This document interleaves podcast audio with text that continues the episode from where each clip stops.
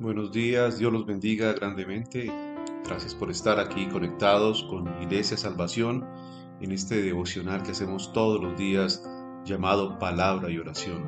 Palabra de Dios para edificación de nuestras vidas y oración por todas nuestras necesidades, por todo lo que aprendemos de Él, por todos los asuntos de nuestra vida a través de este corto devocional eh, que hacemos a diario aquí a través de las redes sociales, a través de igualmente plataformas eh, de podcast donde encuentras toda la información y todos estos devocionales que estamos realizando para la gloria y la honra de Dios.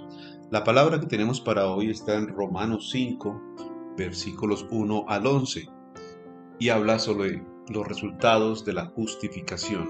Dice así la palabra de Dios. Justificados pues por la fe, tenemos paz para con Dios por medio de nuestro Señor Jesucristo, porque también tenemos entrada por la fe a esta gracia en la cual estamos firmes, y nos gloriamos en la esperanza de la gloria de Dios. Y no solo esto, sino que también nos gloriamos en las tribulaciones, sabiendo que la tribulación produce paciencia, y la paciencia prueba, y la prueba esperanza, y la esperanza no avergüenza, porque el amor de Dios ha sido derramado en nuestros corazones por el Espíritu Santo que nos fue dado. Porque Cristo, cuando aún éramos débiles, a su tiempo murió por los impíos. Ciertamente, apenas morirá alguno por un justo, con todo, pudiera ser que alguno osara morir por el bueno.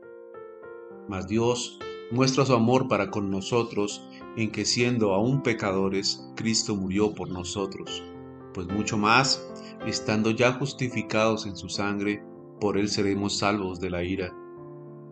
Porque si siendo enemigos fuimos reconciliados con Dios por la muerte de su Hijo, mucho más, estando reconciliados, seremos salvos por su vida. Y no solo esto, sino que también nos gloriamos en Dios por el Señor nuestro Jesucristo, por quien hemos recibido ahora la reconciliación. Tú fuiste entonces a través de estos versículos reconciliado con Dios.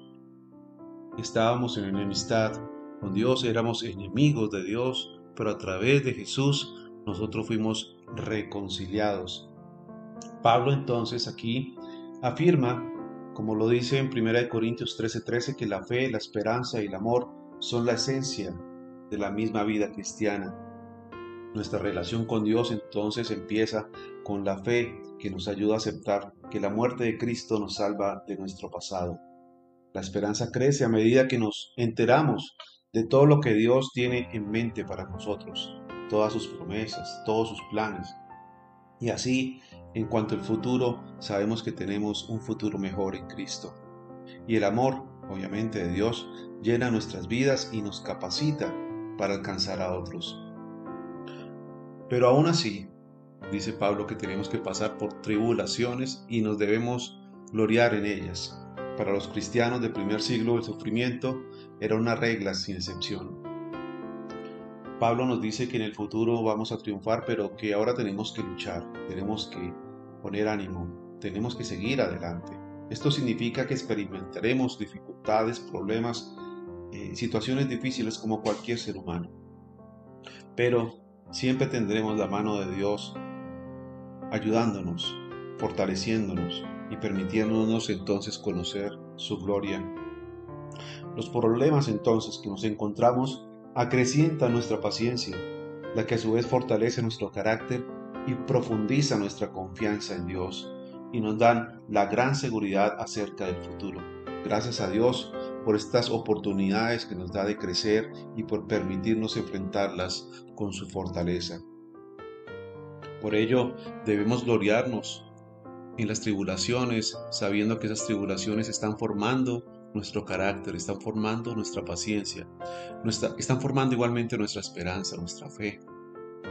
De tal manera de que podemos conocer que el amor de Dios nos está cubriendo y nos está llenando de todo. ¿Y cómo nos llena el amor de Dios? A través de su Espíritu Santo. Porque los tres miembros de la Trinidad participan en la salvación.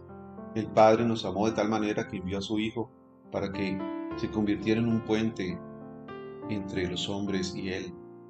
El Padre y el Hijo entonces enviaron al Espíritu Santo para llenar nuestras vidas con amor y permitir que vivamos su poder.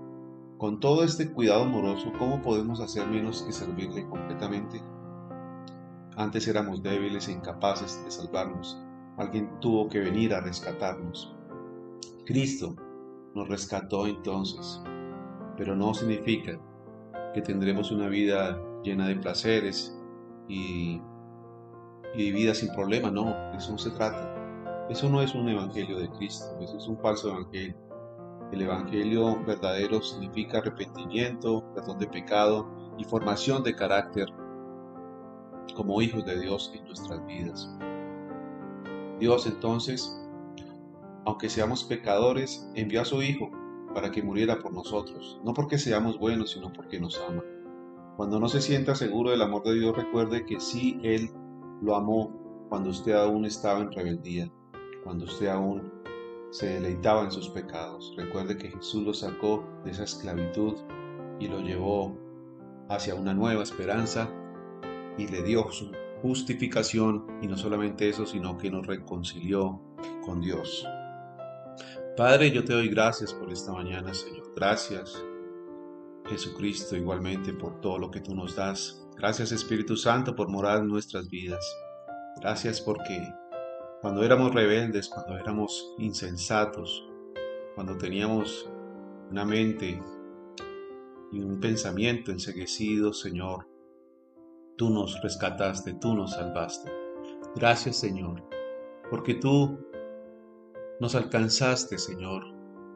Nos trajiste con lazos de amor, o tal vez con lazos de dolor, pero aún así, Señor, contigo tenemos una nueva esperanza, Señor. Gracias, Señor, porque ahora sabemos que nuestras tribulaciones, nuestros problemas, nuestras dificultades, Señor, nos ayudan a crecer en fe, Señor. Porque a través de ellas, Señor, tú estás formando la paciencia, estás formando nuestra esperanza, para que podamos ver tu gloria, Señor, para que tengamos comunión contigo, Señor, para que nos parezcamos más a ti. Gracias, Señor, por esta reconciliación, porque esta reconciliación contigo nos trajo paz, nos trajo tranquilidad, sabiendo que fuimos perdonados de todos nuestros pecados, Señor, y que tú nos has limpiado con tu preciosa sangre.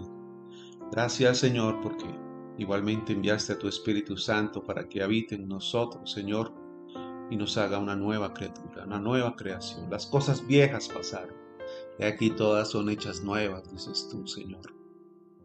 Gracias, bendito Dios Rey, porque primero que todo debemos reconciliarnos contigo, y eso lo hicimos a través de tu Hijo.